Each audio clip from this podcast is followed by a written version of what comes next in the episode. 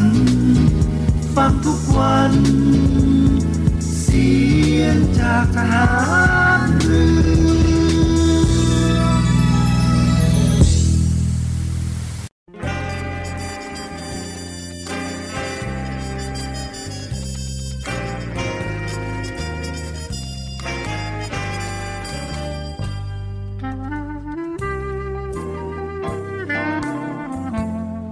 นายทหาร นายตำรวจทุกคน รักษาคำปฏิญาณที่ได้ให้ไว้อย่างเคร่งครัด และตั้งใจปฏิบัติหน้าที่ด้วยความเที่ยงตรง เข้มแข็งและเสียสละ พร้อมทั้งหมั่นศึกษา และฝึกฝนตนเอง ให้มีความจัดเจนคล่องแคล่วในหน้าที่ และในการปฏิบัติงานร่วมกับผู้อื่น ฝ่ายอื่นอยู่เสมอ ทุกคนทุกฝ่ายจะได้สามารถร่วมมือร่วมใจกัน สร้างสรรค์ความวัฒนาผาสุก ให้แก่ประชาชนและประเทศชาติ ได้ตามอุดมคติที่ตั้งมั่นไว้ตลอดไป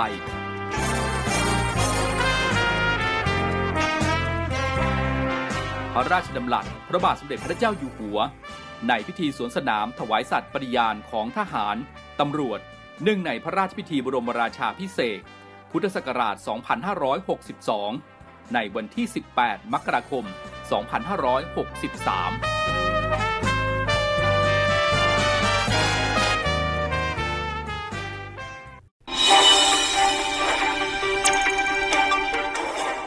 รุปข่าวประจำวัน ทุกความเคลื่อนไหวในทะเลฟ้าฟัง รับฟังได้ที่นี่ Navy M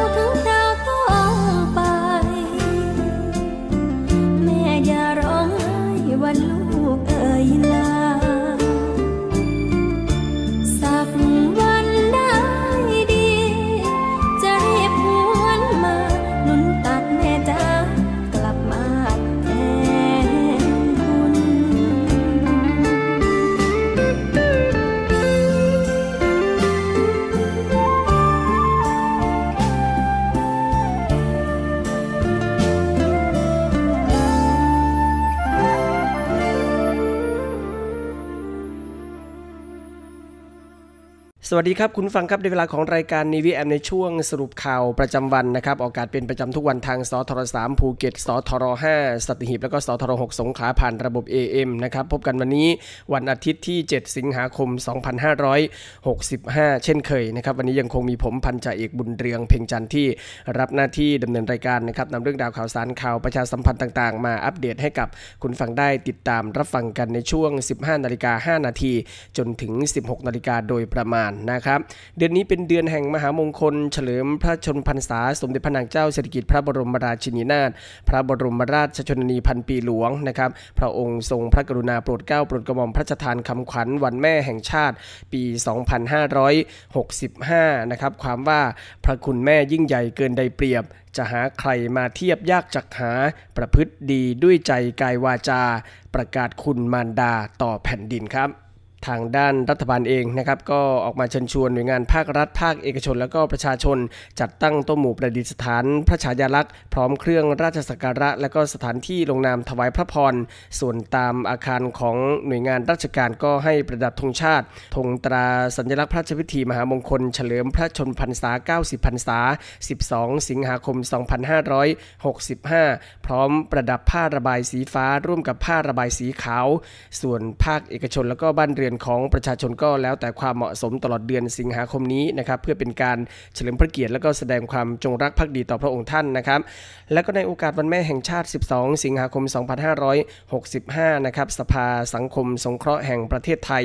ในพระบรมราชูปถัมภ์ก็จัดจำหน่ายผลิตภัณฑ์ดอกมะลิในรูปแบบต่างๆนะครับโดยเงินรายได้จากการจำหน่ายส่วนหนึ่งนำขึ้นทุนเกล้าทุนกระหม่อมถวาย สมเด็จพระนางเจ้าสิริกิติ์พระบรมราชินีนาถพระบรมราชชนนีพันปีหลวง เพื่อโดยเสด็จพระจุกุศลตามพระราชอัธยาศัยนะครับ อีกส่วนหนึ่งก็สมทบทุนร่วมใจสงเคราะห์ชุมชน ช่วยเหลือผู้ประสบความทุกข์ยากเดือดร้อนนะครับ แล้วก็มอบเป็นทุนการศึกษาให้แก่เด็กและเยาวชนที่ด้อยโอกาสทางการศึกษา ทั่วประเทศนะครับผ่านไปผ่านมาเจอสภาสังคมสงเคราะห์แห่งประเทศไทยในพระบรมราชูปถัมภ์จัดจำหน่ายผลิตภัณฑ์ดอกมะลิก็สามารถที่จะร่วมสนับสนุนกันได้นะครับ ก็ถือว่าเป็นการทำบุญให้กับน้องๆนะครับแก่เด็กและเยาวชนที่ด้อยโอกาสทางการศึกษาทั่วประเทศกันนะครับครับคุณตังครับกรมป้องกันและบรรเทาสาธารณภัยก็ได้ออกมาแจ้งเตือน 33 จังหวัดนะครับให้เฝ้าระวังน้ำท่วมฉับพลัน น้ำป่าไหลหลากและน้ำท่วมขังรวมทั้งคลื่นลมแรงในช่วงของวันนี้ถึงวันที่ 9 สิงหาคมนี้ โดยกรมป้องกันและบรรเทาสาธารณภัยนะครับก็ติดตามสภาวะอากาศ และก็พิจารณาปัจจัยเสี่ยง ประกอบกับกรมอุตุนิยมวิทยาก็ได้มีประกาศนะครับแจ้งว่าร่องมรสุมพาดผ่านบริเวณ ภาคเหนือตอนบน และภาคตะวันออกเฉียงเหนือตอนบนเข้าสู่ยอมความกดอากาศต่ำบริเวณ ประเทศเวียดนามตอนบน ประกอบกับมรสุมตะวันตกเฉียงใต้ที่พัดปกคลุมทะเลอันดามันประเทศไทยและอ่าวไทยจะมีกำลังแรงขึ้นนะครับซึ่งจะทำให้มีฝนเพิ่มขึ้น แล้วก็มีฝนตกหนักถึงหนักมากบางพื้นที่บริเวณภาคเหนือ ภาคตะวันออกเฉียงเหนือภาคกลาง และก็ภาคใต้นะครับรวม 33 จังหวัดระหว่างวันนี้ถึงวันที่ 9 สิงหาคมนี้ โดยกองอำนวยการป้องกันและบรรเทาสาธารณภัยกลางนะครับก็ได้ประสานแจ้งจังหวัดในพื้นที่เตรียมรับมือสถานการณ์น้ำหลากและน้ำท่วมฉับพลัน และก็ให้จัดเจ้าหน้าที่เฝ้าระวังและติดตามสถานการณ์อย่างใกล้ชิดตลอด 24 ชั่วโมง รวมทั้งให้เจ้าหน้าที่ปฏิบัติการนะครับเข้าประจำจุดเสี่ยงอันตราย และพื้นที่เสี่ยงภัย เพื่อให้พร้อมเผชิญเหตุ และก็ช่วยเหลือประชาชนได้อย่างทันที นอกจากนี้นะครับก็ขอให้ประชาชนในพื้นที่เสี่ยงภัย ติดตามพยากรณ์อากาศ และก็ข้อมูลข่าวสาร จากทางราชการอย่างใกล้ชิด และหากเดือดร้อน ก็สามารถแจ้งขอความช่วยเหลือผ่านทางไลน์ปอพรับแจ้งเหตุ 1784 แล้วก็สายด่วนนิรภัย 1784 ตลอด 24 ชั่วโมงนะครับช่วงรระหว่างวันนี้ถึงวันที่ 9 สิงหาคมนี้ก็พื้นที่เสี่ยงภัยนะครับ ก็เตรียมพร้อมระมัดระวังเฝ้าระวังในเรื่องของฝนฟ้าอากาศในช่วงนี้ด้วยก็แล้วกันนะครับ มาทางด้านในส่วนของสถานการณ์โควิด -19 นะครับนายกรัฐมนตรีก็ห่วงนะครับสำหรับเรื่องของโควิด -19 ในโรงเรียน โดยขอให้เน้นมาตรการ 667 ลดความเสี่ยงโควิดในสถานศึกษานะครับ พลเอกประยุทธ์จันโอชานายกรัฐมนตรี และรัฐมนตรีว่าการกระทรวงกลาโหมรับทราบรายงานผลสำรวจ การประเมินสุขภาพนักเรียนในช่วงสถานการณ์การระบาดของโรคโควิด -19 ระลอกใหม่ ในสถานศึกษาภาคเรียนที่ 1 ปี 2565 ของกรมอนามัยจำนวน 49,242 คนนะครับพบการติดเชื้อร้อยละ 30.56 โดยนักเรียนส่วนใหญ่ติดเชื้อจากบุคคลในครอบครัว รองลงมาก็ไม่ทราบสาเหตุการติดเชื้อนะครับ ส่วนการติดเชื้อในโรงเรียนพบเพียงร้อยละ 5.66 เท่านั้น และยังพบว่ามีครอบครัวเพียงร้อยละ 0.36 ที่ติดเชื้อจากนักเรียนที่ไปโรงเรียน โดยอาการส่วนใหญ่ที่พบมากก็คือมีไข้ มีไอ มีน้ำมูก ปวดกล้ามเนื้อ ซึ่งเป็นอาการที่ผู้ปกครองสามารถสังเกตอาการของบุตรหลานได้ จึงขอให้ทางโรงเรียน สถานศึกษา และก็สถานประกอบการศึกษานะครับยังคงต้องเน้นมาตรการความปลอดภัย 667 นะครับลดความเสี่ยงของการแพร่ระบาดของโรคโควิด -19 ไม่ให้สร้างผลกระทบต่อการเรียนการสอนของครูและก็นักเรียนนะครับ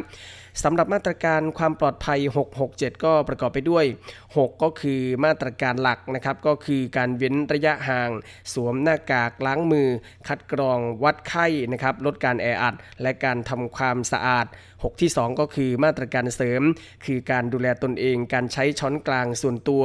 ทานอาหารปรุงสุกใหม่นะครับการลงทะเบียนเข้าออก การสำรวจตรวจสอบและการกักกันตนเอง ส่วน 7 ก็คือมาตรการเข้มนะครับก็คือการประเมิน TSC บวกนะครับและก็รายงานผลผ่านระบบ MOE โควิดนะครับการจัดกิจกรรมแบบกลุ่มย่อย การจัดระบบให้บริการอาหารตามหลักสุขาพิบาลอาหาร และหลักโภชนาการ อนามัยสิ่งแวดล้อม ตามเกณฑ์มาตรฐาน การมีแผนเผชิญเหตุและมีการซักซ้อม การควบคุมดูแลการเดินทางจากบ้านไปโรงเรียน และการจัดให้มีสคูลพาร์ทนะครับสำหรับนักเรียน ครูและก็บุคลากรในสถานศึกษาด้วยนะครับก็เป็นข้อห่วงใยของท่านนายกรัฐมนตรีนะครับที่อาจจะมีการป้องกันการระบาดสำหรับนักเรียนในโรงเรียนกันได้นะครับ ก็ฝากกันด้วยก็แล้วกันสำหรับมาตรการ 667 ดังกล่าวนะครับมาทางด้านในส่วนของโรคฝีดาดลิง ฝีดาดวานอนกันบ้างนะครับสำหรับหญิงที่ติดฝีดาดลิงรายแรกของไทยก็อาการดีขึ้น ขณะที่กระทรวงสาธารณสุขก็ยืนยันนะครับว่าไทยยังไม่ยกระดับของการเตือนภัยโรคดังกล่าวนี้นะครับ โดยในแพทย์โสพลเอี่ยมสิริถาวรรองอธิบดีกรมควบคุมโรคกระทรวงสาธารณสุข เปิดเผยอาการของหญิงไทยอายุ 22 ปี ที่มีรายงานเมื่อวันที่ 5 สิงหาคมที่ผ่านมานะครับว่าติดเชื้อฝีดาดวานอนหรือว่าฝีดาดลิง เป็นรายที่ 4 ของประเทศไทย และยังรักษาตัวอยู่ในสถานบำราศนาราดูนนะครับว่าขณะนี้อาการดีขึ้น เนื่องจากมีอาการป่วยไม่มาก คาดว่าเมื่อแผลตามร่างกายมีการตกสะเก็ดก็สามารถกลับมาพักฟื้นที่บ้านได้นะครับส่วนใหญ่ใช้ระยะเวลาแผลจะตกสะเก็ดประมาณ 2 สัปดาห์นะครับ ส่วนผู้ที่สัมผัสใกล้ชิดเนื่องจากหญิงคนดังกล่าว พักอยู่กับเพื่อน ก็ให้เพื่อนสังเกตอาการ 21 วัน แล้วก็งดใช้สิ่งของเครื่องใช้ร่วมกันผ้าเช็ดตัวหรือโรลออนนะครับ ส่วนในชายต่างชาติที่ใกล้ชิดนั้น จากการสอบสวนโรคพบว่า เลยระยะเวลาของการฟักโรค เนื่องจากผู้ป่วยหญิงรายนี้พบเจอชายคนดังกล่าวตั้งแต่เดือนมิถุนายน แต่ป่วยในวันที่ 29 กรกฎาคมที่ผ่านมา จะเห็นว่าห่างกันเกิน 3 สัปดาห์ จึงไม่มีความเกี่ยวข้อง อย่างไรก็ตามนะครับ ข้อมูลการสัมผัสใกล้ชิดกันมาก ๆ นี้ เป็นสิ่งที่ต้องอาศัยความร่วมมือของผู้ป่วยที่จะให้ข้อมูลด้วย โดยนายแพทย์โสพลกล่าวด้วยนะครับว่าขณะนี้ไทยยังไม่จำเป็นต้องยกระดับเตือนภัยโรคฝีดาดวานอน ให้เป็นภาวะฉุกเฉินด้านสาธารณสุข เหมือนในสหรัฐอเมริกา เนื่องจากอัตราการติดเชื้อของไทยและก็สหรัฐนั้นแตกต่างกันนะครับ ก็ต้องติดตามกันต่อไปสำหรับเรื่องของโรคฝีดาดวานอนนะครับควบคู่ไปกับการป้องกันการระบาดของโรคโควิด -19 นะครับ มาทางด้านเตือนภัยอีกเรื่องหนึ่งนะครับ นอกเหนือจากการเตือนภัยในเรื่องของโรคโควิด -19 โรคฝีดาดวานอนแล้ว สิ่งหนึ่งที่จะต้องเตือนกันอยู่บ่อยๆ นั่นก็คือให้รู้เท่ากลโกงมิจฉาชีพนะครับ อย่าหลงเชื่อโฆษณาเงินกู้บนโซเชียลมีเดียนะครับ โดยนางสาวไตรสุรีไตรสรณกุลรองโฆษกประจำสำนักนายกรัฐมนตรีกล่าวว่า ขณะนี้ก็ได้ปรากฏกรณีมิจฉาชีพหลอกลวงประชาชน ด้วยการโฆษณาบริการให้สินเชื่อผ่านช่องทางสื่อสังคมออนไลน์นะครับ ซึ่งบางกรณีได้สร้างความน่าเชื่อถือ โดยการนำโลโก้ของธนาคารต่างๆ มาเป็นภาพโปรไฟล์ จึงขอเตือนให้ประชาชนที่พบข้อความโฆษณาสินเชื่อ หรือมีการชักชวนให้กู้ในโซเชียลมีเดียก็อย่าเพิ่งหลงเชื่อโดยง่ายนะครับ ขอให้ตรวจสอบข้อมูลอย่างรอบด้าน ซึ่งที่ผ่านมาก็มีผู้เสียหายหลงเชื่อ แล้วก็สูญเงินให้มิจฉาชีพแล้วหลายรายนะครับ ซึ่งกลโกงมีลักษณะเหมือนกันก็คือการโฆษณาจูงใจ ด้วยการให้วงเงินกู้สูง ดอกเบี้ยต่ำอนุมัติง่าย ผ่อนนาน เมื่อเหยื่อให้ความสนใจก็จะกรอกข้อมูลส่วนตัวนะครับข้อมูลทางการเงินผ่านเว็บไซต์ หรือแอปพลิเคชัน โดยอ้างว่าเป็นไปตามขั้นตอนการยื่นขอกู้ แล้วก็ทำสัญญากู้ จากนั้นก็จะหลอกให้โอนเงินค่าดำเนินการต่างๆ เช่น ค่าเปิดบัญชีนะครับเงินค้ำประกัน ค่าแก้ไขเอกสาร แต่ว่าสุดท้ายแล้วเหยื่อก็จะไม่ได้รับเงินกู้ตามที่ตกลงนะครับประชาชนจะต้องรู้เท่าทันกลโกงที่จะเปลี่ยนรูปแบบไปเรื่อยๆนะครับซึ่งกรณีการโฆษณาในโซเชียลมีเดียนี้ต้องมีการตรวจสอบอย่างรอบคอบ โดยหากพบการใช้ภาพโลโก้ของธนาคารต่างๆ ก็ขอให้ตรวจสอบกับธนาคารได้ในช่องทางต่างๆ โดยตรงเลยนะครับ พร้อมย้ำเตือนว่าหากมีการพูดคุยให้โอนเงินเพื่อชำระค่าดำเนินการต่างๆ ก็อย่าโอนโดยเด็ดขาดนะครับ นี่ก็ถือว่ารายการของเราก็หยิบยกนำมาเตือนพี่น้องประชาชนกันอยู่บ่อยๆนะครับสำหรับในเรื่องของมิจฉาชีพที่มาในรูปแบบของการโกงต่างๆนะครับก็ต้องระมัดระวังกันด้วยนะครับมาทางด้านข่าวสารในพื้นที่ต่างๆกันบ้างนะครับ ไปกันที่หาดใหญ่สงขลากันก่อนนะครับ เทศบาลนครหาดใหญ่ ร่วมกับสมาคมจีนในอำเภอหาดใหญ่ สมาคมไทยจีน จังหวัดสงขลามูลนิธิมิตรภาพสามัคคี หรือว่าทงเซียเซี่ยงตึงนะครับ สมาคมสมาพันธ์ธุรกิจการท่องเที่ยวจังหวัดสงขลาแล้วก็หอการค้าจังหวัดสงขลาชูโครงการหาดใหญ่ไชน่าทาวในการส่งเสริมเศรษฐกิจและพัฒนาการท่องเที่ยวหาดใหญ่ ในการประชุมร่วมกับคณะกรรมการปฏิรูปด้านเศรษฐกิจหอการค้าไทย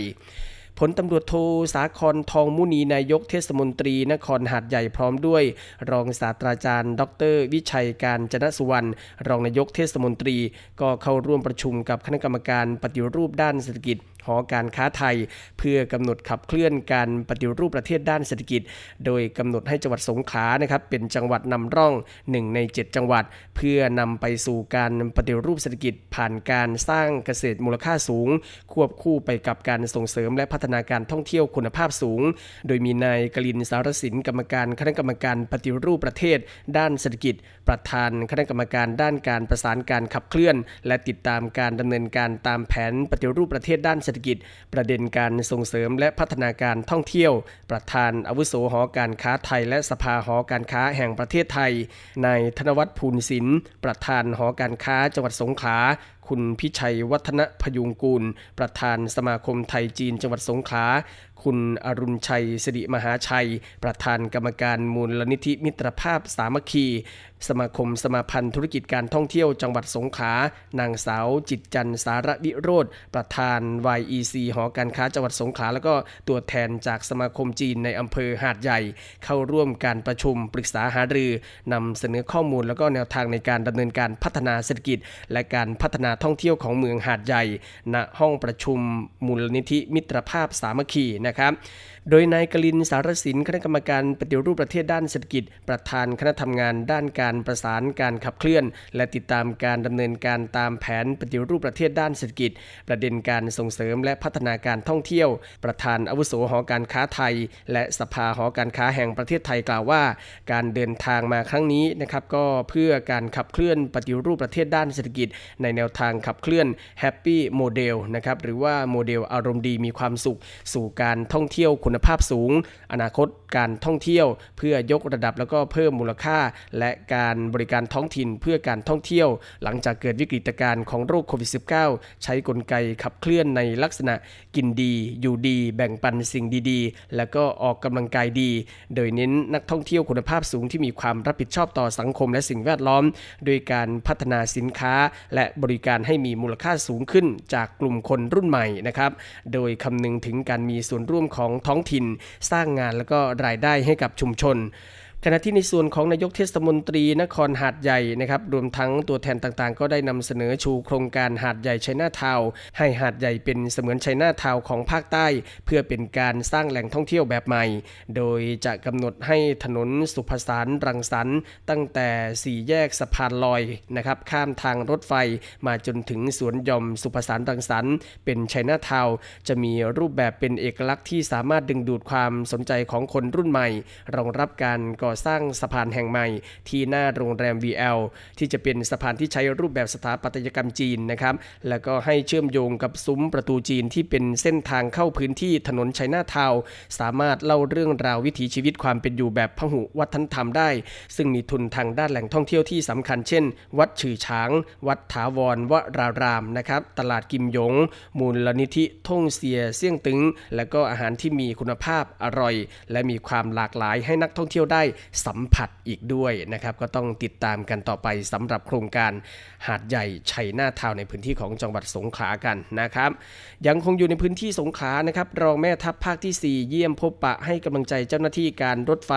พร้อมหารือแนวทางป้องกันเหตุ ให้รัดกลุ่มเข้มข้นมากยิ่งขึ้นนะครับ โดยเมื่อวานนี้ที่ห้องประชุมศูนย์ ปฏิบัติการเดินรถภาค 4 การรถไฟแห่งประเทศไทยอำเภอหาดใหญ่จังหวัดสงขลาพลตรีอุทิศอนันตนานนท์รองแม่ทัพภาคที่ 4 ในฐานะรองผู้อำนวยการรักษาความมั่นคงภายในภาค 4 ส่วนหน้าและคณะนะครับ ก็ได้เยี่ยมพบปะให้กำลังใจ แล้วก็ร่วมหารือกับนายสุชีพสุขสว่าง รองผู้ว่าการกลุ่มธุรกิจการเดินรถ การรถไฟแห่งประเทศไทยเพื่อติดตามผลการปฏิบัติงาน และปรับแนวทางป้องกันเหตุการณ์ให้รัดกุมเข้มแข็ง โดยมีผู้อำนวยการศูนย์ปฏิบัติการเดินรถภาค 4 เจ้าหน้าที่รักษาความปลอดภัยรัฐวิสาหกิจ ส่วนของการไฟฟ้าและส่วนที่เกี่ยวข้องร่วมให้การต้อนรับโดยการตรวจเยี่ยมติดตามในครั้งนี้นะครับเป็นการสร้างขวัญและกำลังใจให้แก่เจ้าหน้าที่ทุกนาย พร้อมรับฟังความคืบหน้าจากเหตุการณ์คนร้าย ลอบยิงขบวนรถเร็วที่ 171 กรุงเทพปลายทางสถานีสุไหงโกลกนะครับรอยต่อระหว่างสถานีบาลออำเภอรามันจังหวัดยะลา กับตำบลสาวออำเภอรือสอจังหวัดนาราธิวาสเมื่อวันที่ 4 สิงหาคมที่ผ่านมา ในส่วนของการเดินรถไฟนะครับทางการรถไฟก็ได้หยุดให้บริการที่จะวิ่งรับส่งผผู้โดยสารไปยังสถานีปลายทางสุไหงโกลกเป็นเวลา 2 วัน ก็คือวันที่ 5 ถึง 6 สิงหาคมนะครับเพื่อให้ทางเจ้าหน้าที่ได้เคลียร์เส้นทาง แล้วก็มาตรการดูแลรักษาความปลอดภัย ให้กับประชาชนแล้วก็พนักงานขับรถไฟนะครับทางนี้ที่ประชุมก็ได้หารือแนวทางป้องกันคุมเข้ม การรักษาความปลอดภัยให้เข้มงวดมากยิ่งขึ้น ทั้งความปลอดภัยของสถานีรถไฟ ขบวนรถไฟแล้วก็เส้นทางเพื่อที่จะสร้างความเชื่อมั่นให้แก่เจ้าหน้าที่แล้วก็ประชาชน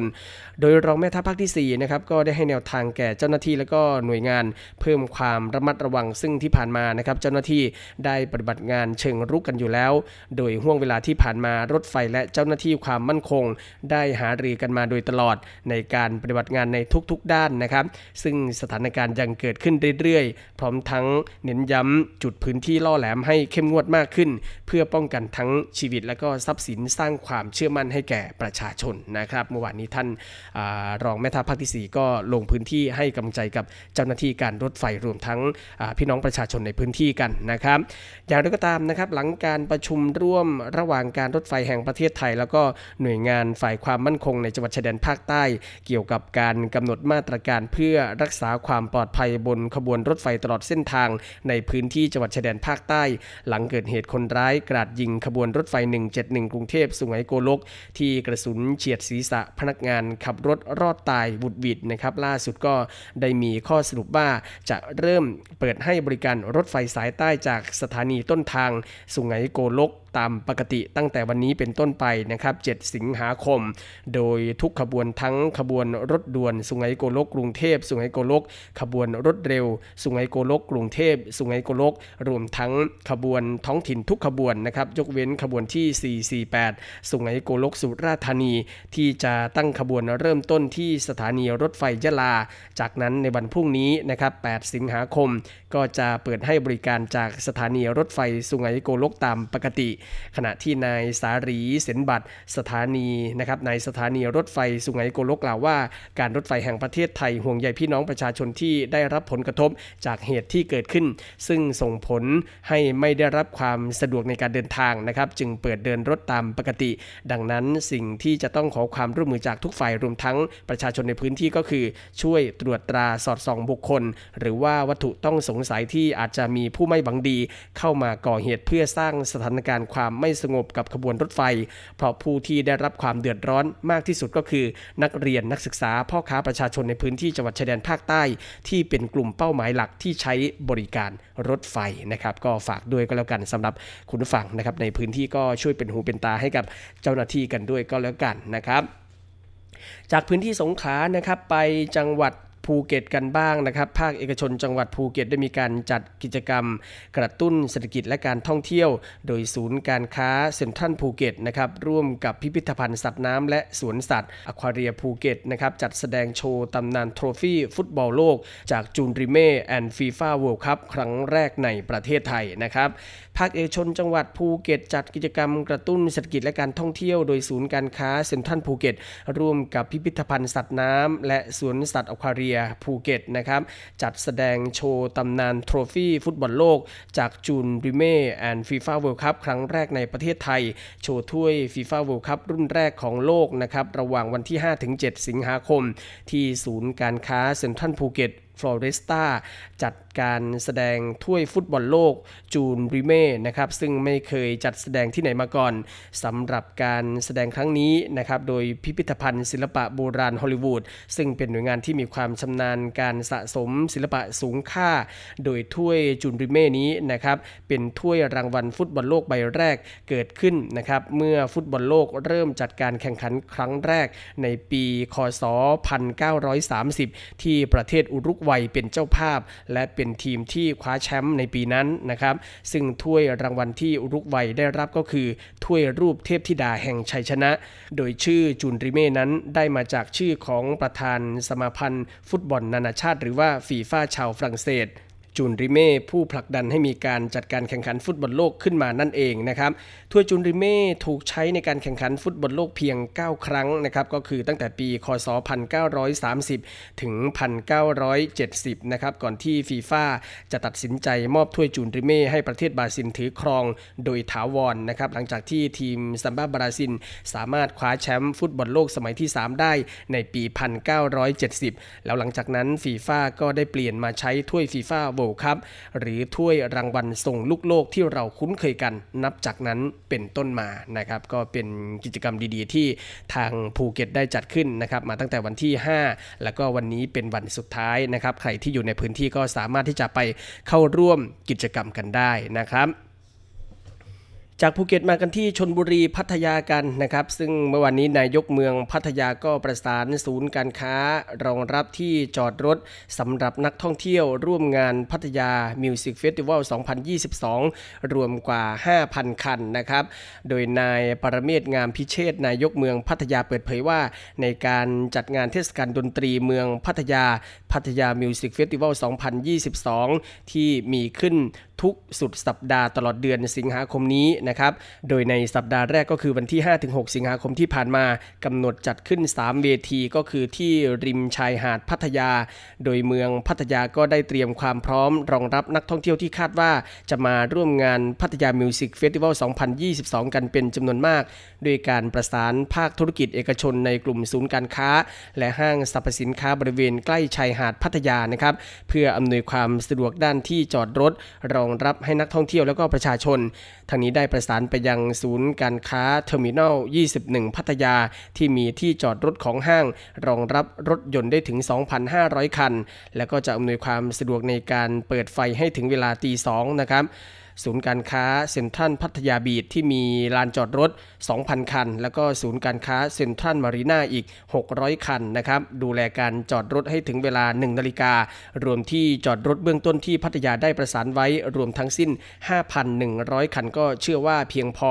สำหรับรองรับนักท่องเที่ยวที่จะมาร่วมงานได้เป็นอย่างดีนะครับคุณผู้ฟังท่านใดที่อยู่ในพื้นที่ใกล้เคียงนะครับพื้นที่พัทยาชลบุรีก็สามารถที่จะไปร่วมงานดังกล่าวกันได้ได้นะครับ งานเทศกาลดนตรีเมืองพัทยาพัทยา Music Festival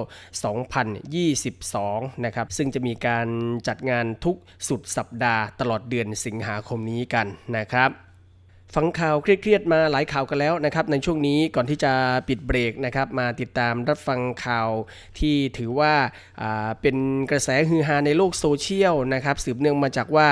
สาวท่ายางนะครับวัย 38 ปี หอบสินสอดทองมั่นนับล้านบาทไปสู่ขอหนุ่มรุ่นน้องวัย 19 ปีนะครับซึ่งบอกว่าทำตามประเพณีทุกอย่าง ฝ่ายเจ้าสาวก็บอกว่าที่ผ่านมาก็เจอแต่ผู้ชายที่มีแต่กินแต่เที่ยวการงานไม่ทำนะครับพอมาเจออคนดีพร้อมที่จะดูแลเราก็รู้สึกมั่นใจ และก็อยากได้เป็นสามีพร้อมกับฝากไปบอกสาวๆด้วยนะครับ ว่าถ้าหากเจอคนดีๆ ถูกใจ ก็ให้รีบไปสู่ขอเองเลยนะครับ ไม่ต้องรอให้ผู้ชายมาขอตนเองนะครับ โดยที่บ้านเลขที่ 32 หมู่ที่ 4 บ้านห้วยกวางจริง ตำบลพุสวรรค์อำเภอแก่งกระจานจังหวัดเพชรบุรี มีการจัดงานมงคลสมรสที่แปลกไม่มีที่ไหนเหมือนนะครับ เนื่องจากว่างานนี้ฝ่ายเจ้าสาวได้จัดขบวนขันหมาก หอบสินสอดทองมั่นมูลค่านับล้านบาทนะครับ มาสู่ขอเจ้าบ่าวถึงบ้าน สร้างความฮือฮาให้แก่แขกเรือที่เข้ามาร่วมงานเป็นจำนวนมากนะครับ โดยเจ้าสาวคนนี้ก็คือนางสาวธันรดีเรือนปฐมอายุ 38 ปีอยู่บ้านเลขที่ 195 หมู่ที่ 2 ตำบลวังไคร้อำเภอท่ายางจังหวัดเพชรบุรีนะครับ โดยนางสาวธันรดีก็ได้จัดขบวนขันหมากนำสินสอดทองมั่น ประกอบด้วยเงินสด 200,000 บาทโฉนดที่ดิน 1 ใบ รถยนต์โตโยต้า4ประตูสีขาวป้ายแดง 1 คัน แล้วก็แม่พันวัวอีกจำนวน 9 ตัว มาสู่ขอนายพงศกรอุดมนาคอายุ 19 ปี ที่บ้านดังกล่าวนะครับ ซึ่งบรรยากาศก็เป็นไปด้วยความชื่นมื่นนะครับ ทั้งเจ้าสาวแล้วก็เพื่อนเจ้าสาวที่ได้เต้นรำกันอย่างสนุกสนาน จนมาถึงหน้าบ้านเจ้าบ่าวก็ได้มีการกั้นประตูเงินประตูทองนะครับเมื่อเจ้าสาวจ่ายเงินผ่านค่าประตูแล้วก็เข้าห้องอไปนำเจ้าบ่าวออกมาเพื่อทำพิธีผูกข้อไม้ข้อมือตามประเพณี แล้วก็มอบสินสอดทองมั่นให้แก่ฝ่ายชาย โดยมีแขกเรือในหมู่บ้านทั้งแขกของเจ้าบ่าว แล้วก็เจ้าสาวมาร่วมเป็นสักขีพยานรักในครั้งนี้นะครับบรรยากาศก็คึกคัก แล้วก็อบอุ่นเป็นอย่างยิ่ง โดยนางสาวธันรดีก็เปิดเผยนะครับว่าตนไม่ใช่สาวโสดเคยผ่านการมีชีวิตครอบครัวมาแล้วหลายครั้ง ที่ผ่านมามักจะเจอแต่ผู้ชายที่เอาแต่กินแต่เที่ยวไม่ยอมทำการทำงานไม่เคยดูแลเรา ต้องดูแลตัวเองมาตลอดนะครับ จนกระทั่งมาพบเจอนายพงศกร ซึ่งเป็นผู้ชายที่ขยันทำมาหากินนะครับ รักตนยอมรับในสิ่งที่ตนเป็นได้นะครับ พร้อมที่จะดูแลตนก็รู้สึกมั่นใจ และก็อยากได้ผู้ชายคนนี้เป็นอย่างมาก จึงได้นำสินสอดทองมั่นมาสู่ขอนายพงศกรเพื่อร่วมสร้างชีวิตครอบครัวไปด้วยกันตลอดไปนะครับก็อยากจะบอกบรรดาสาวๆทั้งหลายด้วยนะครับว่าถ้าเจอผู้ชายที่รักเราจริง ไม่ใช่เพราะเงินนะครับถ้าอยากจะได้ก็ให้รีบไปขอเองเลย ไม่ต้องรอให้ผู้ชายมาขอนะครับก็เป็นคำฝากของเจ้าสาวมานะครับก็ถือว่าเป็นข่าวที่หือฮานะครับก็ไม่ถือไม่อะไรกันนะครับตอนนี้ประเพณีก็ว่ากันไปนะครับก็ถือว่าเป็นข่าวแปลกๆอีกข่าวหนึ่งนะครับชอบก็ไปขอกันเองเลยนะครับก็แสดงความยินดีกับเจ้าบ่าวแล้วก็เจ้าสาวกันด้วยก็แล้วกันนะครับในช่วงนี้พักสักครู่เดียวนะครับ ช่วงหน้ากลับมาติดตามภารกิจต่างๆ ของกองทัพเรือนะครับ ช่วงนี้พักฟังสิ่งที่น่าสนใจสักครู่ครับสรุปข่าวประจำวัน ทุกความเคลื่อนไหวในทะเลฟ้าฟัง รับฟังได้ที่นี่ Navy M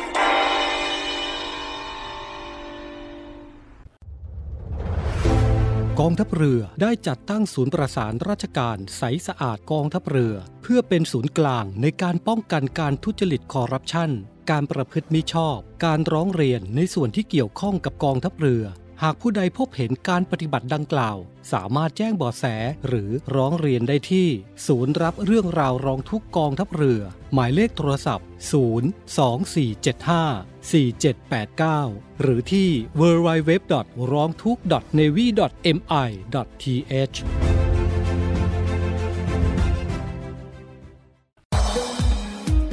ศูนย์ตอบโต้ภาวะฉุกเฉินโควิด -19 กองทัพเรือ ข้อปฏิบัติเพื่อความปลอดภัยจากโรคติดเชื้อไวรัสโคโรนา 2019 หรือโควิด -19 เมื่อมีอาการป่วย หากมีไข้ร่วมกับไอ เจ็บคอ น้ำมูกไหล หายใจเหนื่อย ภายใน 14 วันหลังจากเดินทางมาจากพื้นที่ที่มีรายงานการระบาด ให้รีบไปพบแพทย์ พร้อมแจ้งประวัติการเดินทาง การล้างมือ ล้างมือด้วยน้ำและสบู่ ถูให้ทั่วทั้งฝ่ามือและข้อมือ 15 วินาที ล้างด้วยแอลกอฮอล์เจลประมาณ 10 ซีซี ถูให้ทั่วทั้งฝ่ามือและข้อมือ 15-25 วินาที โดยไม่ต้องล้างน้ำไม่ต้องเช็ดมือ การสวมหน้ากากอนามัย ด้านสีเข้มอยู่ด้านนอก ขอบลวดอยู่ด้านบน และกดให้สนิทกับจมูก ดึงด้านล่างให้คลุมถึงคาง หน้ากากชนิดกระดาษต้องเปลี่ยนทุกวัน ทิ้งในถังขยะที่มีฝาปิดมิดชิด การไอ จาม ไม่ใช้มือปิดปากและจมูก เวลาไอ จาม ใช้กระดาษชำระปิดปากและจมูก ทิ้งในถังขยะที่มีฝาปิดมิดชิด หากไม่มีกระดาษชำระ ให้ใช้ต้นแขนด้านใน ปิดปากและจมูก ล้างมือให้สะอาดทุกครั้งหลังไอ จามกำลังพลกองทัพเรือ ร่วมสู้ภัย ไวรัสโควิด -19 กองทัพเรือที่ประชาชนเชื่อมั่นและภาคภูมิใจ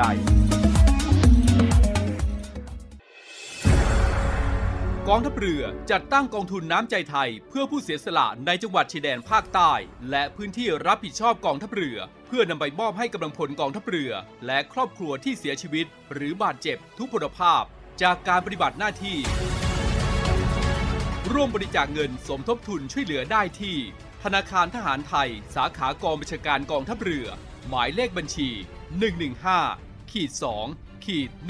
17087ขีด2ชื่อบัญชี กองทุนน้ำใจไทยเพื่อผู้เสียสละในจังหวัดชายแดนภาคใต้ และพื้นที่รับผิดชอบกองทัพเรือ กรุณาส่งหลักฐานการโอนเงินมาที่กรมการเงินทหารเรือ หมายเลขโทรศัพท์ 0 2475 5557 หรือ 02475 4584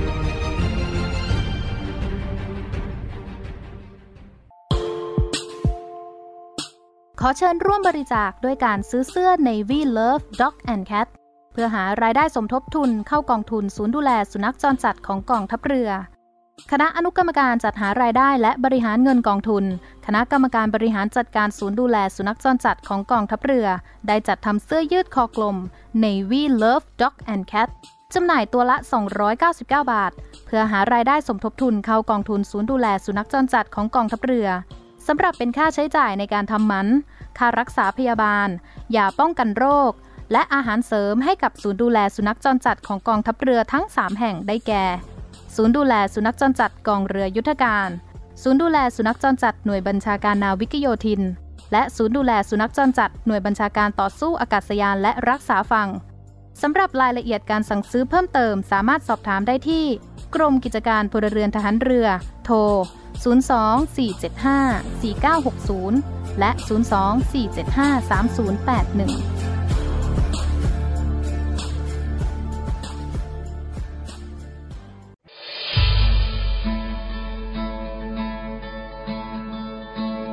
ด้วยกลุ่มนักธุรกิจผู้มีความเสียสละ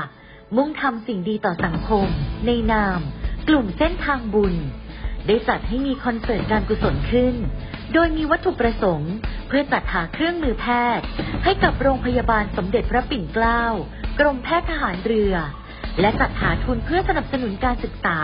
ให้กับนักเรียนแพทย์ทหาร วิทยาลัยแพทยศาสตร์ พระมงกุฎเกล้า โดยการจัดคอนเสิร์ตการกุศลในครั้งนี้ ได้กำหนดจัดให้มีขึ้น ในวันอาทิตย์ที่ 4 กันยายน 2565 ตั้งแต่เวลา 17นาฬิกา30 นาทีเป็นต้นไป ณ หอประชุมกองทัพเรือ กรุงเทพมหานคร สนใจร่วมบริจาคเงิน เพื่อจัดหาเครื่องมือแพทย์ ให้กับโรงพยาบาลสมเด็จพระปิ่นเกล้า สามารถบริจาคได้ที่ ธนาคารทหารไทยธนาชาติ บัญชีเลขที่ 0 402 538 250 และสนใจร่วมบริจาคเงินทุน เพื่อสนับสนุนการศึกษาให้กับนักเรียนแพทย์ทหาร วิทยาลัยแพทยศาสตร์พระมงกุฎเกล้า สามารถบริจาคได้ที่ ธนาคารทหารไทยธนาชาติ บัญชีเลขที่ 0 3 8 7 2 9 8 2 0 1 การบริจาคสามารถลดหย่อนภาษีได้ถึง 2 เท่า ร่วมทำความดี ถึงมีไม่มาก แต่อยากแบ่งปัน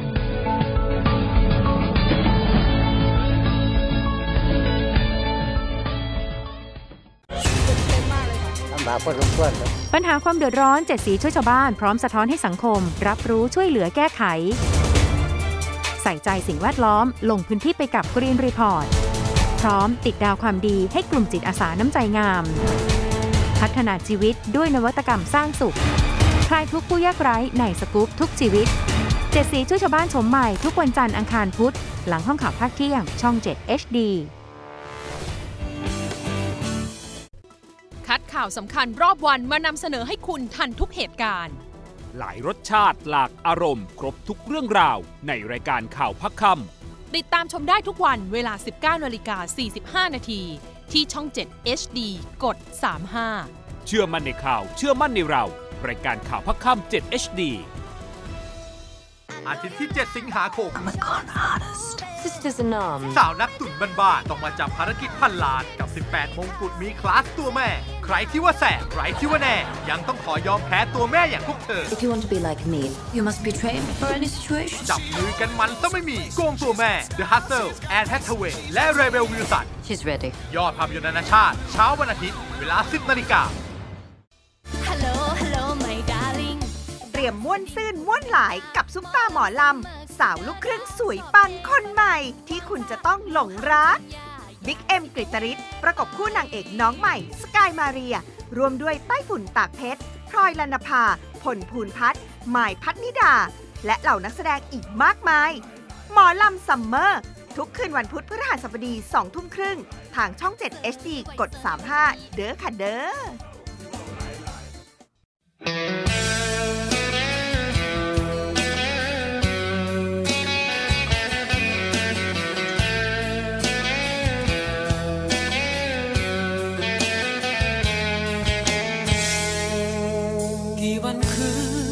ผ่านไป กี่ฤดูจะผ่านมา แม่ก็ยังเฝ้าคอยลูกกลับ นับวันเวลาเจ้าโตแล้วไป สร้างครอบครัวใหม่ ไม่หันมา สนใจแม่เลย แม่ถนอมเลี้ยงลูกรัก รักเกินรักยิ่งสิ่งใด ไม่ให้ใครทำร้ายให้ลูกเจ็บ แม่ทำงานหนักให้ลูกสบาย เมื่อเจ้าโตใหญ่เป็นคนดี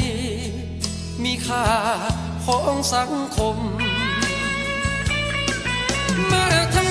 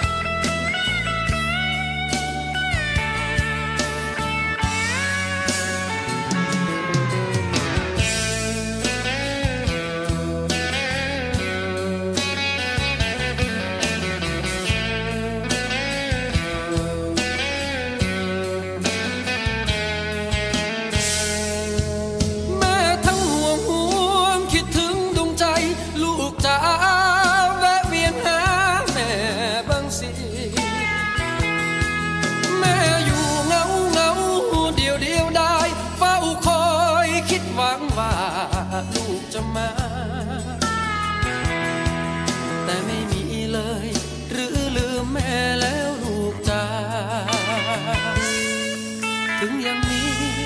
แม่ก็รัก แม่จะรอ รอรอคงสักวัน ลูกอาจจะคิดถึงแม่ แม่เฝ้ามองดู อยู่ข้างเสมอ ถ้ามีเวลากลับมาหาแม่สักทีนะลูกจ้า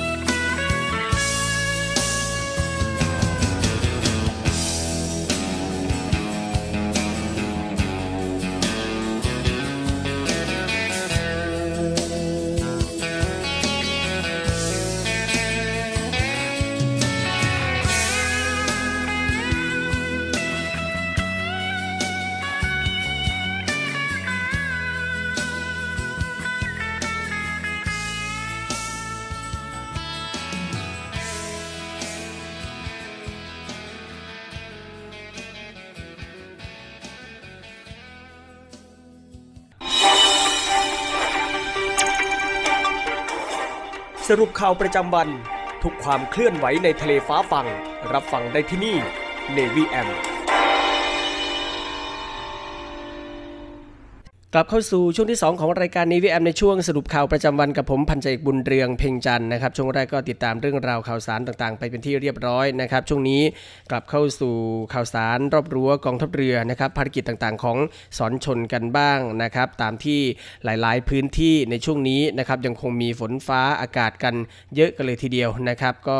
ต้องระมัดระวังกันด้วยก็แล้วกันนะครับสำหรับพื้นที่ใดที่มีฝนตกหนักนะครับขณะที่ในส่วนของศูนย์บรรเทาสาธารณภัยกองทัพเรือก็ร่วมกับสถาบันเทคโนโลยีปทุมวันนะครับมีการตั้งจุดซ่อมแซมรถให้ประชาชนนะครับจากสถานการณ์ฝนตกหนักและก็น้ำท่วมนะครับ โดยศูนย์บรรเทาสาธารณภัยกองทัพเรือก็ร่วมกับสถาบันเทคโนโลยีปทุมวัน ได้เปิดจุดซ่อมแซมรถยนต์แล้วก็รถจักรยานยนต์จุดที่ 1 ณลานจอดรถพื้นที่หน้านันทอุทยานสโมสร โดยการดำเนินการดังกล่าวนะครับก็เป็นไปตามที่นายกรัฐมนตรี และรัฐมนตรีว่าการกระทรวงกลาโหม ที่ได้สั่งการในที่ประชุมสภากลาโหมครั้งที่7ทับ2565 เมื่อวันที่ 27 กรกฎาคมที่ผ่านมานะครับให้หน่วยขึ้นตรงศูนย์บรรเทาสาธารณภัย กระทรวงกลาโหม กองบัญชาการกองทัพไทย แล้วก็เหล่าทัพ ประสานความร่วมมือกับสำนักงานคณะกรรมการการอาชีวศึกษา และสถาบันอาชีวศึกษาในพื้นที่ สนับสนุนการจัดชุดเคลื่อนที่ แล้วก็จัดตั้งจุดซ่อมแซมรถยนต์และรถจักรยานยนต์ เพื่อช่วยเหลือบรรเทาความเดือดร้อนของประชาชนที่ได้รับผลกระทบ จากสถานการณ์ฝนตกหนักและน้ำท่วม ให้เป็นไปอย่างรวดเร็วทันเวลาแล้วก็เป็นรูปธรรม ทั้งในพื้นที่กรุงเทพมหานครและปริมณฑลรวมทั้งในพื้นที่ต่างจังหวัดด้วยนะครับก็อะทางกองทัพเรือของเราก็มีการเตรียมความพร้อมแล้วนะครับในการช่วยเหลือพี่น้องประชาชนที่ได้รับผลกระทบจากฝนตกหนัก แล้วก็น้ำท่วมขังกันในพื้นที่ต่างๆนะครับไปทางด้านภารกิจของสอนชนกันบ้างนะครับ ศูนย์อำนวยการรักษาผลประโยชน์ของชาติทางทะเลหรือสอนชนนะครับโดยสอนชนภาคหนึ่งสอนชนจังหวัดระยองและศูนย์ควบคุมความมั่นคงท่าเรือจังหวัดระยองก็บูรณาการร่วมกับชุดตรวจของสหวิชาชีพ ศูนย์ควบคุมแจ้งเรือเข้าออกนะครับตรวจเรือหน้าท่า ตามแนวทางปฏิบัติในการตรวจสอบเรือประมงที่แจ้งเข้าออกที่ท่าเทียบเรือ ภายใต้สถานการณ์การระบาดของโรคโควิด -19 ตรวจเรือประมงจำนวน 2 ลำนะครับก็คือร่วมบูรณาการกับด่านควบคุมโรคติดต่อระหว่างประเทศจังหวัดระยองทำการตรวจสุขาพิบาลเรือ อุปกรณ์ความปลอดภัย และตรวจเอกสารการรับวัคซีนป้องกันโควิด -19 ลูกเรือ MT Lost t e l a นะครับที่เดินทางมาจากประเทศสิงคโปร์เข้าจอดเทียบท่าเทียบเรืออุตสาหกรรมมาบตาพุธตำบลมาบตาพุธซึ่งเรือลำดังกล่าวนะครับมีลูกเรือจำนวน 18 คน นอกจากนี้นะครับมีการตรวจคัดกรองเรือประมง ชื่อเรือโชค กรวิทย์นะครับท่าเทียบเรือโชคกฤษดา เครื่องมืออวนครอบหมึกเบ็ดมือนะครับจำนวนลูกเรือรวม 4 คน วัตถุประสงค์ก็คือขึ้นสัตว์น้ำซึ่งในการตรวจครั้งนี้ก็ได้เน้นย้ำนะครับในเรื่องของการทำประมงผิดต่อกฎหมาย พร้อมทั้งกำชับให้ผู้ควบคุมเรือกำกับดูแลให้ลูกเรือ สวมเสื้อชูชีพเพื่อป้องกันอุบัติเหตุขณะปฏิบัติงานในทะเล และก็ให้ลูกเรือปฏิบัติตามมาตรการป้องกันโควิด -19 อย่างเคร่งครัดนะครับ ขณะที่สอนชนภาค2นะครับเมื่อวานนี้ได้รับแจ้งจากข่าวนะครับว่ามีเรือประมงลักลอบใช้เครื่องมือประมงผิดกฎหมาย ประเภทลอบพับได้หรือว่าไอโง่นะครับที่บริเวณชายฝั่งทะเลตำบลแหลมตะลุมพุกอำเภอปากพนังจังหวัด นครศรีธรรมราชพลเรือตรี สุรศักดิ์ประธานวรปัญญา รองผู้อำนวยการสอนชนภาค2จึงได้บูรณาการกำลัง จากหน่วยป้องกันและปราบปรามทะเล ปากพนัง สอนชนภาค2สอนชนจังหวัดนครศรีธรรมราช ร่วมกับผู้ช่วยปฏิบัติงานพนักงานเจ้าหน้าที่ หรือว่าชปพประมงนะครับแหลมตะลุมพุกนำเรือตรวจการประมงทะเล เรือแอร์โบ๊ทแล้วก็เรือยนต์เพลาใบจักรยาว ออกปฏิบัติการตรวจสอบ แล้วก็ได้ทำการตรวจยึดเครื่องมือลอบพับได้หรือว่าไอโง่จำนวน 179 ลูก จากนั้นได้นำไปเก็บรักษาไว้ที่หน่วยป้องกันและปราบปรามประมงทะเลปากพนัง และดำเนินการแจ้งความกับพนักงานสอบสวนสถานีตำรวจภูธรปากพนัง เพื่อสืบหาผู้กระทำผิดมาดำเนินคดีต่อไป ทนี้การใช้เครื่องมือประมงลอบพับได้หรือว่าไอ้โง่นี้นะครับเป็นการฝ่าฝืนมาตรา 67 ภายในวงเล็บ 2 แห่งพระราชกำหนดการประมงพศ 2558 และที่แก้ไขเพิ่มเติม ซึ่งการปฏิบัติในครั้งนี้ก็เพื่อรองรับการแก้ไขปัญหา IUU Fishing ของรัฐบาลด้วยนะครับก็เป็นภารกิจในส่วนของศรชลภาค 2 ไปทางด้านศรชลภาค 3 กันบ้างนะครับศูนย์ควบคุมความมั่นคงท่าเรือจังหวัดภูเก็ต ก็บูรณาการร่วมกับด่านตรวจประมงภูเก็ต ตรวจเรือประมงแจ้งเข้าออกพื้นที่จังหวัดภูเก็ตนะครับ ซึ่งก็ได้แจ้งให้เรือประมงทุกลำที่เข้าออกพื้นที่จังหวัดภูเก็ต ปฏิบัติตามมาตรการของกระทรวงสาธารณสุขกำหนดอย่างเคร่งครัด เพื่อป้องกันการแพร่ระบาดของโรคโควิด -19 ทางนี้ก็ไม่พบการกระทำผิดกฎหมายนะครับ ผลการปฏิบัติก็เป็นไปด้วยความเรียบร้อยเช่นเดียวกันกับศูนย์ควบคุมความมั่นคงท่าเรือจังหวัดกระบี่นะครับก็บูรณาการร่วมกับองค์การบริหารส่วนจังหวัดกระบี่และสำนักงานเจ้าท่าภูมิภาคสาขากระบี่ ตรวจคัดกรองนักท่องเที่ยวที่เดินทางไปเกาะพีพีนะครับเพื่อความเข้มงวดตามมาตรการป้องกันการแพร่ระบาดของโรคโควิด -19 ที่บริเวณท่าเทียบเรือคลองจิลาด พร้อมทั้งประชาสัมพันธ์ให้นักท่องเที่ยวใส่เสื้อชูชีพ เพื่อป้องกันความปลอดภัยในการเดินทาง ซึ่งผลการปฏิบัติก็เป็นไปด้วยความเรียบร้อยนะครับนี่ก็เป็นภารกิจของสอนชนในพื้นที่ต่างๆ ที่นำมาอัปเดตให้กับคุณฟังได้ติดตามรับฟังกันนะครับ คุณฟังสามารถที่จะติดตามรับฟังรายการของเราผ่านทางสทร3ภูเก็ตสทร5สัตหีบ แล้วก็สทร6สงขลาในระบบ AM นะครับรวมทั้งติดตามรับฟังทางออนไลน์ที่เว็บไซต์ www.voiceofnavy.com แล้วก็ทางแอปพลิเคชันเสียงจากทหารเรือนะครับ วันนี้หมดเวลาแล้ว ผมพันใจบุญเรืองเพ่งจันนะครับ ลาคุณผู้ฟังด้วยเวลาเพียงเท่านี้ พบกับสรุปข่าวประจำวันได้ใหม่ในวันพรุ่งนี้นะครับ วันนี้ สวัสดีครับ สรุปข่าวประจำวัน ทุกความเคลื่อนไหวในทะเลฟ้าฟัง รับฟังได้ที่นี่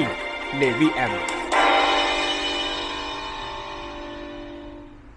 รักษาไว้ให้มั่นคงเทิดธงไปรงให้เด่นไกล ชาติเชื้อเรายิ่งใหญ่ชาติไทยบ้านเกิด เมืองนอน